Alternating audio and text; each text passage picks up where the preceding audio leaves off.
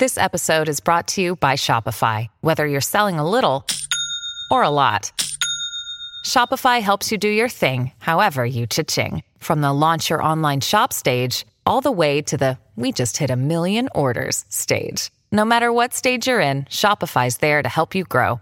Sign up for a $1 per month trial period at shopify.com slash special offer, all lowercase. That's shopify.com slash special offer. Hosted on dimlywit.com.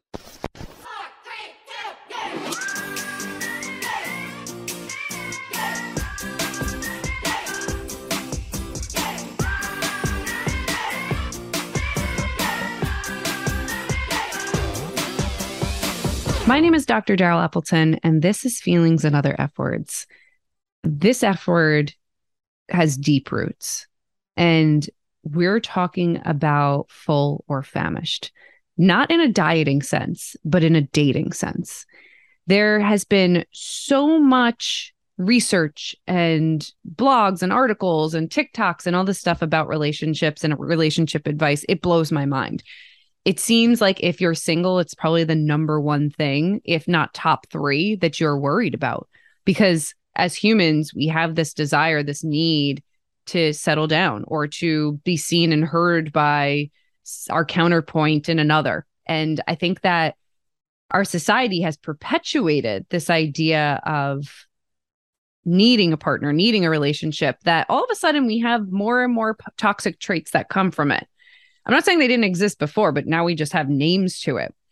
And after the break, we're going to dive into one of those names with my friends from the Bad Examples podcast, Tracy and Jessica, as we talk about breadcrumbing and their experience and their own vulnerabilities in their their lives and their viewers' lives. We're we're really going to unpack some of that in the only way the baddies know possible, which is full entertainment. Uh, so definitely you don't want to miss that after the break. But before that, we we gotta we gotta get into the nerdy stuff before we can do the cool girl stuff.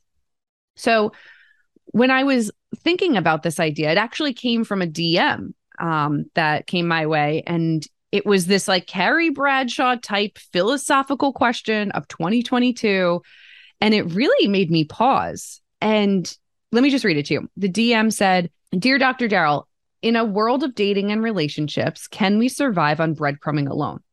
And this went, I went into full orbit of like, we got to get to the bottom of this. Like, we got to get to the bottom of what what is making people accept less than they deserve. And I was reading this blog and I came across this term of emotional hunger. And I mean, what right? when we're let's link the two, right? Let's link like diet and dating in terms of like analogies and terminology. When we talk about emotional hunger versus real love and diet culture versus nutrition or healthy eating, like the parallels we can see.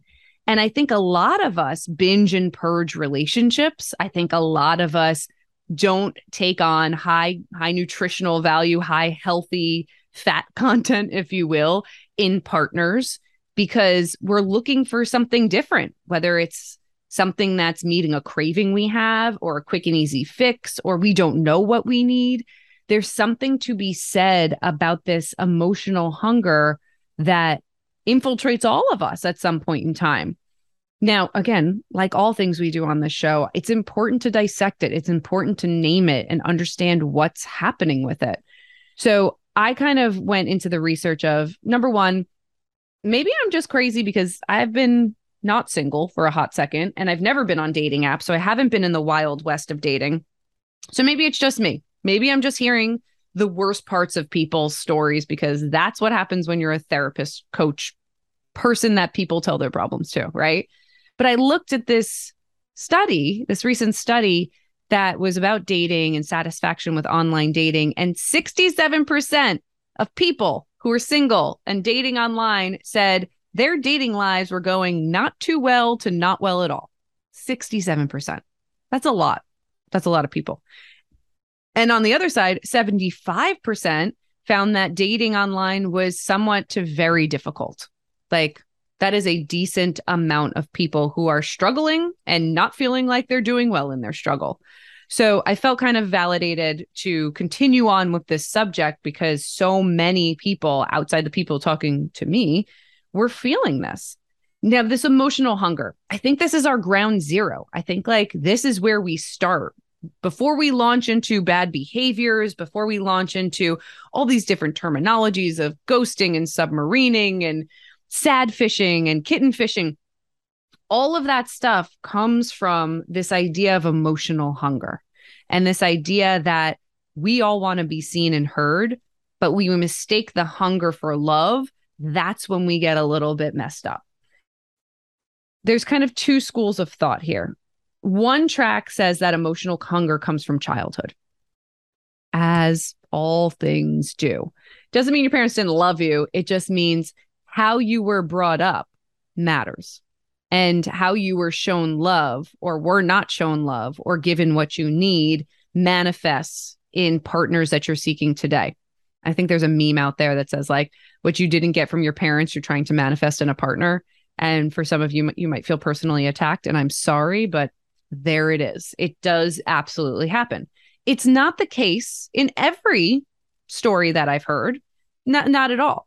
Some of us have been traumatized along the way to make us feel like we were unlovable, whether that was a relationship that ended poorly or having this failure to launch in relationships where it just never really got going. And we start to almost get the yips like athletes do. Like we start to almost get into our head about it. And then all of a sudden, like the hunger persists and it becomes more and more because the thought of it being satisfied, the thought of our hunger getting satisfied feels so far away. So we start to freak out a bit. But this really led me down into the world of attachments. And there are four major types of attachments. We talk a lot about it in psychology. But the four types of attachments are secure, anxious, avoidant, and disorganized. Now, anxious attachment develops when you're constantly worried that your partner's going to leave you or won't be there when you need them. And it can lead to clinginess or needy behavior. We see a lot of this in checking phones and jealousy. And if we looked past back in a timeline of somebody's life, I'm sure we could start to see patterns of when people who love them or were supposed to love them weren't there for them. This idea of abandonment issues, this concept of feeling like you know they had to parent themselves potentially or you know they had to be their own best friends people constantly letting them down would absolutely lead to an anxious attachment which would make it very hard to bond with other people because we're looking for the worst we're on defense mode. Avoidant attachment on the other end is a different subtype of insecure attachment and it develops when you're unwilling or unable to get close to somebody and you might distance yourself emotionally or physically from your partner which can actually lead to feelings of rejection and loneliness to the person with the avoidant attachment. And the avoidant attachment is to create this wall, this barrier. I, am not going to let you close enough to me to hurt me. But in the meantime, I'm not getting what I need from you. So I feel rejected or I feel lonely all over again. And it's almost this form of like self punishment and this cycle of insanity. Now, disorganized attachment is you kind of do both. You have this mixed approach of avoidance and insecurity or or sorry, anxiousness to your partner and it leads to feelings of confusion and fear and anxiety in in your relationships. Your partner doesn't know what to expect from you. You don't know what to expect from you. And it again leaves us feeling emotionally hungry for more. We know something's off, Yet we continue to do these behaviors. We're not fixing the attachment style. Thus, we are not quelling our emotional hunger. And the last one is secure attachment. And this is the healthy one, right? It develops when you feel comfortable with somebody and you feel comfortable and confident that they can meet your needs. And you have a strong bond and you rely on each other physically and emotionally in this appropriate way where they're not your end all be all, and there's a life outside of them that you have with yourself in the very physical sense but also metaphoric sense like you are not one. Uh, it's kind of like this overlap of like we fit really well together.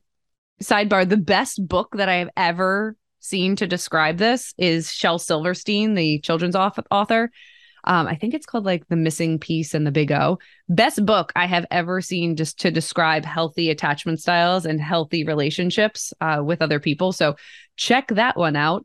You're, you might even have it on your bookshelf at home from your children, but that is a really great one that accurately describes all of this.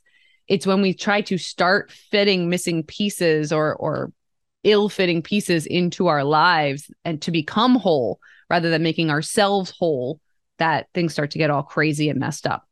No, I didn't do it justice. Read the book. It takes like five and a half minutes, but you're welcome in advance. Children's books, some of them get it right.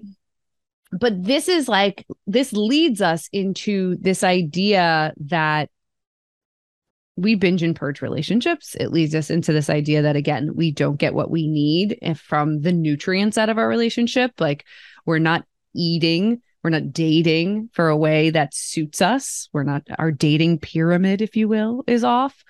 And I think that it leads to some of these horror stories that we hear with dating. And in fact, there was a research study done that said, like, maybe AI, maybe, you know, artificial intelligence can pick better partners for us. Even the robots couldn't figure it out because relationships are so complex. For those of you out there that and this doesn't even need to be dating. This can absolutely be even within your romantic relationships or partnerships or marriages. Like this doesn't necessarily just mean single people because we're all trying to just figure it out. But i think that when we look at it robots can't even get it right for us because it's so complex. So if you haven't figured it out please know you're not alone. Space robots can't do it either. This leads the way though circling all the way back. Um, and after the break that's coming up very soon, we'll dive into this breadcrumbing idea a little bit more. But this leads to some of these dating terms that have come up. And I think they've come up from this emotional hunger because everybody is out there feeling a little famished. Now, you might have heard of cuffing season or catfishing or ghosting, but these are some of the ones when I asked my viewers to send me in their dating terminologies that they came up with that I thought was hysterical and I had never heard before. Um, one of them was groundhogging. And this I love because this idea of groundhogging was going after the same type of person or dating the same type of person over and over again, but expecting different results. The other one, and I've talked about this before, um, and I've known about this because I'm so hip, clearly not, but haunting and caspering. It's kind of adjacent to ghosting. Ghosting is when obviously, you know, they just die on you. They Swayze you. You are just, they're just gone and you never hear from them again. But a haunting is when they keep tabs on you via social media or they look at your online stories or maybe they're even commenting here and there. Uh, it's the same thing as I also have heard from uh, some of my viewers, some of my followers about uh, orbiting orbiting and haunting are very similar where you may not be dating but you orbit around the celestial body and you keep that person within your orbit by being a distant but some somewhat of a presence. And then the caspering is a friendly ghost. And this to me gets into like the breadcrumbing place that tracy jess and i talk about this idea that you're a friendly ghost. You say hi and check in, and maybe it's happy birthday, and maybe it's this, but this idea of like a friendly ghost of sorts and how that can be really confusing and offset our and and leave us feeling a little bit more famished rather than full. And I think it's also important to note that you could feel really full in a healthy relationship, but the second you're starting to get either love bombing or breadcrumbing or somebody that's orbiting around you, it might make you feel less secure in your fullness in your other relationship, right? It's it's distracting and it's making you question like, did I actually eat enough? Did am I still hungry? Do I want a piece of cake? Like all that kind of metaphorically into our dating world, it it causes confusion. There was also the one that I liked the most was kitten fishing, which had to be described to me but kitten fishing is the baby version of catfishing. Catfishing is obviously completely misrepresenting who you are. Like, you know, for those of you out there who are dating Chris Brown, I can assure you, you are probably not, but have never seen him in person. Um, that's not him. It's probably somebody you know. I've seen the show, but kitten fishing is slightly misrepresenting yourself. So you're not, you know, Keira Knightley looking, but maybe you face tune the hell out of your face, or maybe you completely lied about your height, something like that, or you're using pictures from like five years ago versus your post baby pictures. Which, listen, I'm not mad at you. I'm really not, but kitten fishing is a term. So it is out there. And then the one I want to end on before we go into the break is love bombing, because we talk about love bombing a lot. New York Times did an article on it, but love bombing is actually incredibly manipulative and destructive, and it can be really abusive. And love bombing is when people show over the top displays of affection, admiration, attention to really sweep people off their feet. This idea that we're soulmates, we were meant to be together. And like there's this intensity and there's this overly neediness that surrounds it. You know, these are people who get upset with your boundaries that you set, or they demand your undivided attention. They'll pout when you're on the phone with your friends, or make you feel really bad when you go out, you know, or they're bombarding you with calls or text messages. Love bombing feels like it's a light and fun word, but this is the one that I say people to definitely watch out for because this can get really manipulative really quick and we have an episode on functioning and dysfunction. And a lot of times, this love bombing is a big part of that dysfunction. And it can get really toxic if we don't figure it out with our partner or don't leave the situation. So, it's there's a lot here when we're talking about this idea of feeling famished in our relationships and this emotional hunger and all of these symptoms that we're seeing coming from emotional hunger really just circling around us and very prevalent in the dating world or in the relationship world. So after the break, again, I'm with my friends, the baddies from the Bad Example podcast, Tracy and Jessica, and we're breaking down breadcrumbing and more. Alan is with us too, our amazing producer that we share. So you definitely don't want to miss that. So stay tuned after the break on Oops the Podcast. Join me, comedian Giulio Gallerati, as I examine everyday life, the mistakes, the bad decisions, the goals, the jokes, the social engagements, and all things in between. I'm joined every week by producer and personal confidant Ryan Lynch, various other comedians for witty, candid, and intoxicating conversation. Our listeners love Oops for sophisticated banter, aka your mom could listen, and many feel like they're in the room with us chopping it up with old pals. You can find every episode of the show on Apple Podcasts, Spotify, or YouTube. YouTube. Welcome back to Feelings and Other F Words. We have in the studio with us the ladies from Bad Examples, Tracy and Jessica. So, Doc, tell us about, you know, we're learning all these words and breadcrumbing is an especially interesting one to me because although it's a small word and there's so many words to describe so many things, I feel like this is one of the biggest when it comes to men and what they do to women. And I feel like also I feel it's the most obvious. Like when you say breadcrumbing, I'm like, I can figure that out whether I know what it is or not. Yeah, but I feel like, like leaving little hints and trails to find. it. But I feel back. like as women, this happens to us all the time, and we have no clue it's happening because oh no, I don't know what's happening. It's manipulative. Like yeah. it, like breadcrumbing. You would use explain it as like a manipulative thing. Like they they know what they're doing right when they breadcrumb you. Can you break it down for us, Doc? Obviously I'm a huge nerd and I look everything up because I want to know why. Like I want to know why this happens in the brain through science. And it's interesting because scientifically and neuropsycho- neuro- neuropsychologically, people who breadcrumb tend to have lower self-worth because they attach their self-worth to other people's attention.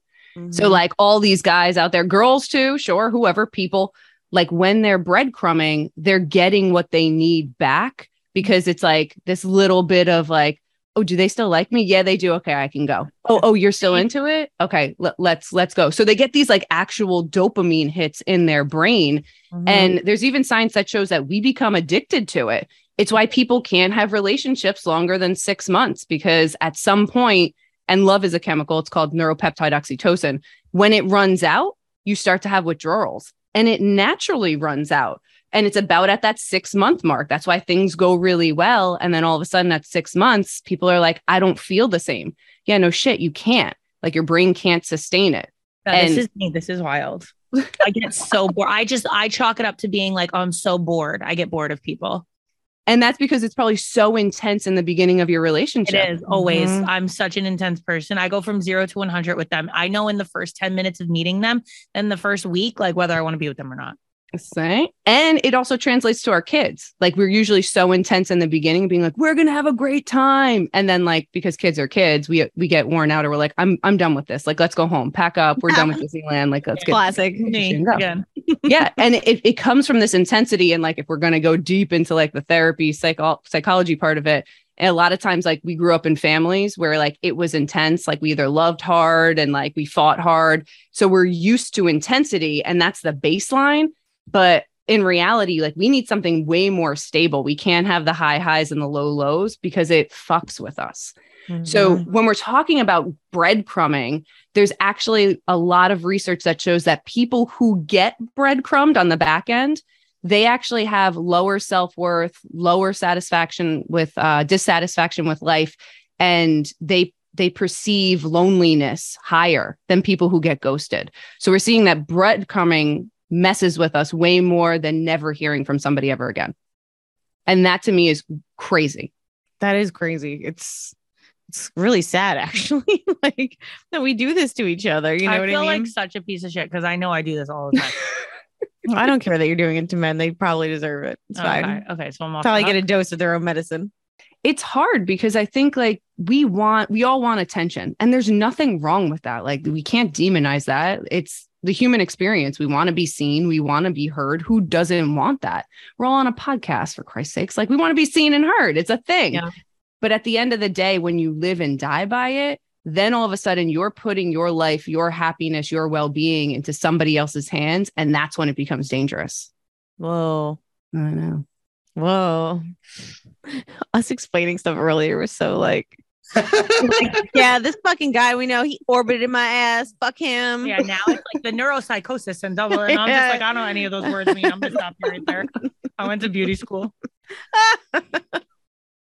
But I mean, when you break it down into like why we do it, hopefully it makes it easier to understand either how to see it or how not to do it ourselves. Hmm. Because, like, at the end of the day, like, we just want peace. We want to be happy. Like, if I talk to anybody, like all my clients, at the end of the day, that's what they want.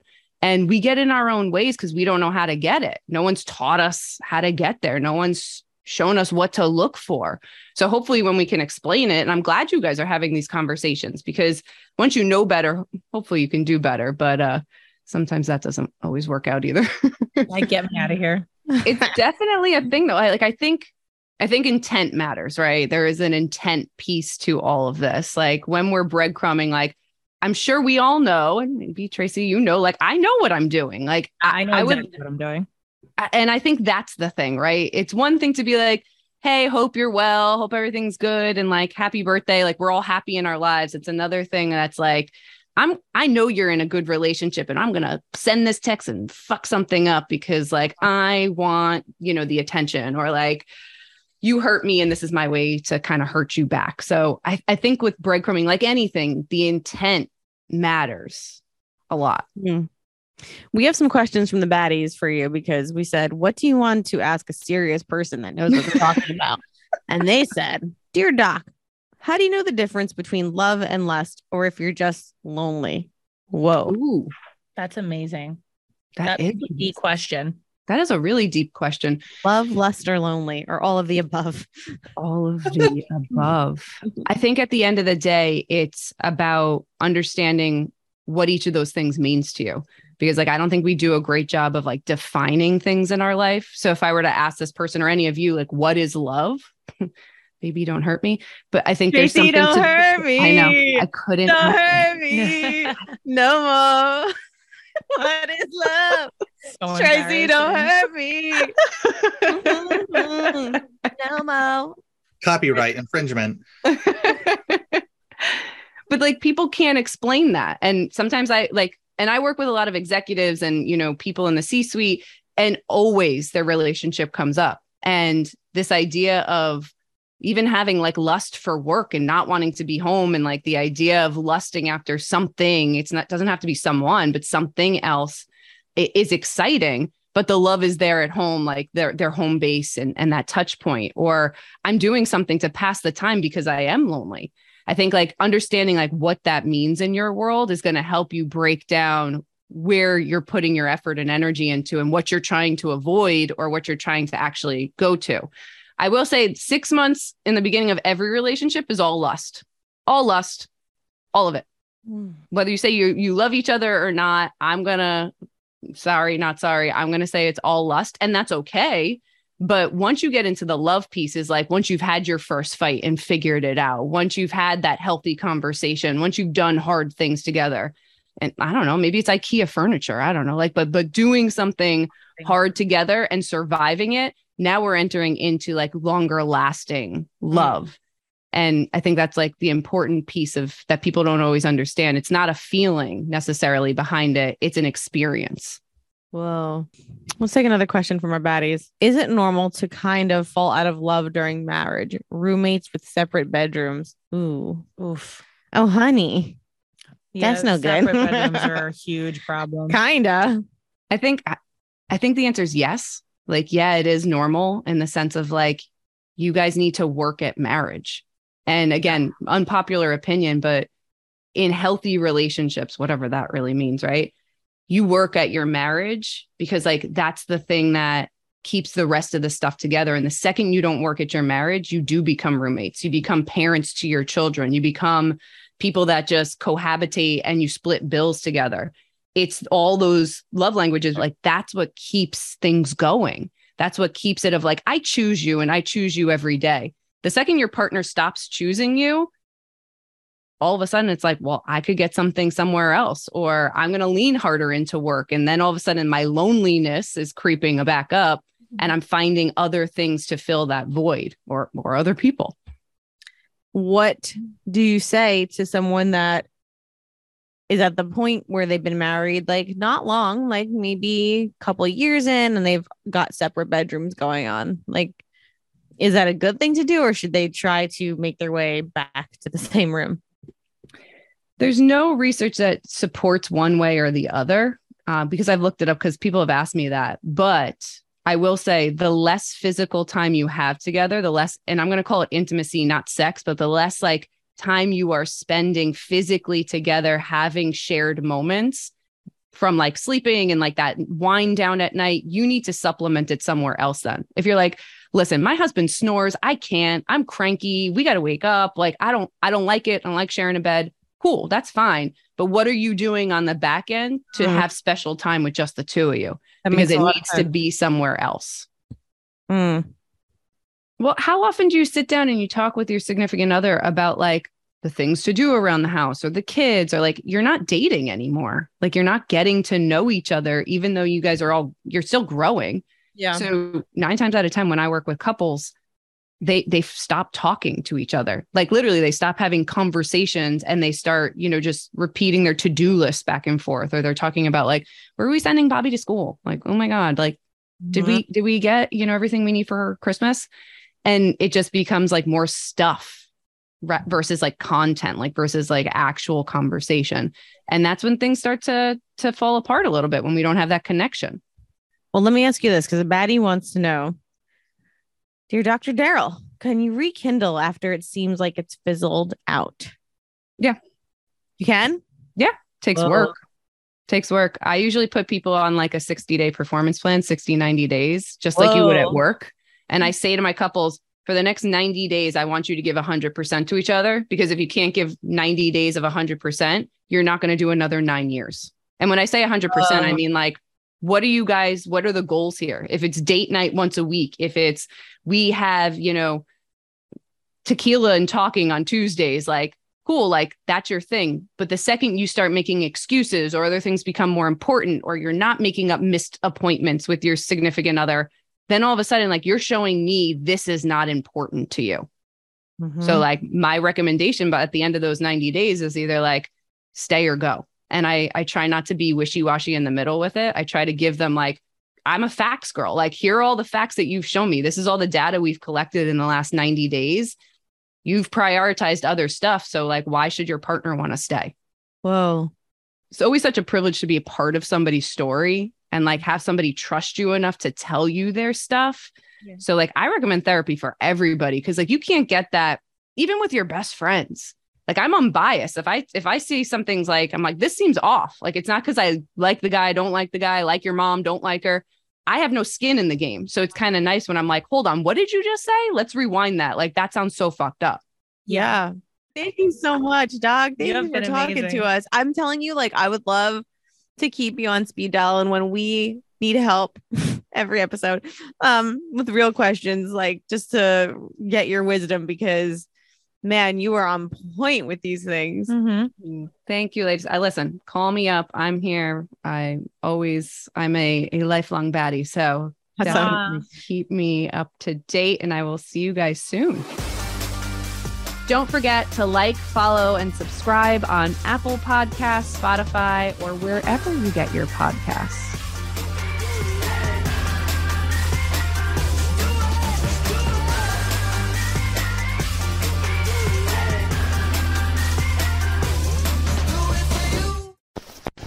Hosted on dimlywit.com.